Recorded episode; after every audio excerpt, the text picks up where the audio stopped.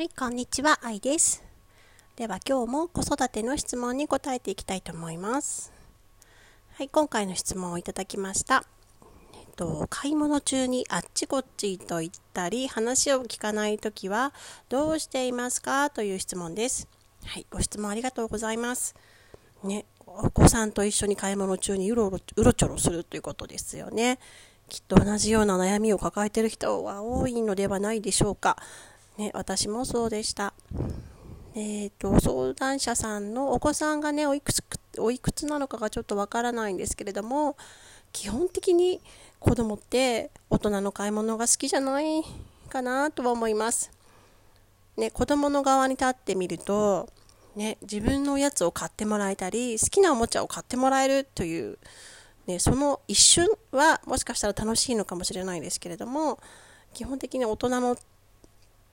あのお買い物についていっても楽しいことはあまりないですよね。おとなしくついていくだけっていうのはつまらないかもしれないですよね。あの子供はね好奇心の塊なのでお肉のパックを見るとプニプニ潰したくなるしでプニプニ潰されるともうこれこのお肉のパック買買った方がいいかなと思ってね買いたくもないものを買わなきゃいけなくなってしまったりあとは急に走り出したりなんか勝手に一人かくれんぼをしたり、ね、あちこち触りまくったり、ね、基本的に子供はね、あのダメなことばかことばかりしますよね。でダメなこと大人から見るとダメなことばかりするからなんか叱ってばかり注意してばかりになってしまうんじゃないでしょうか、ね、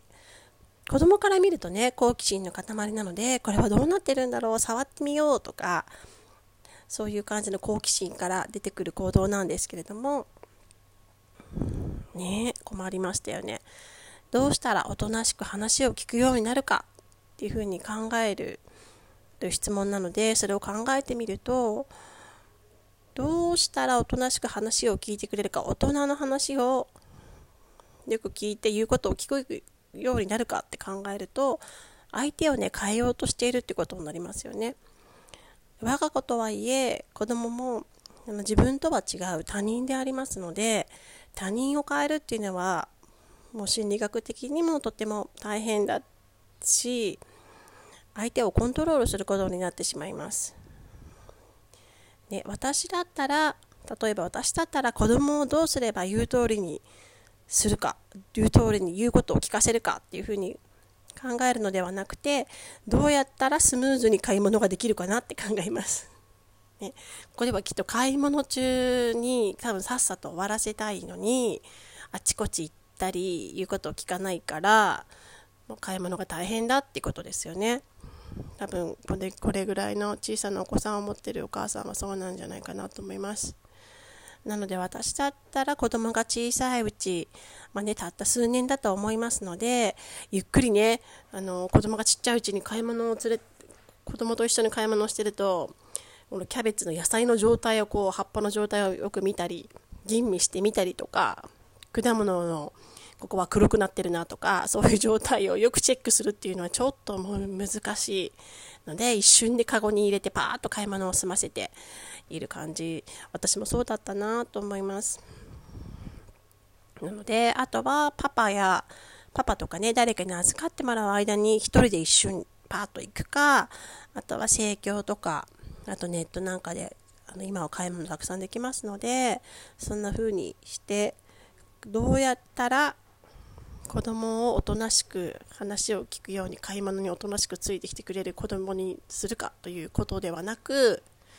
どうやったらスムーズに買い物ができるかって考えると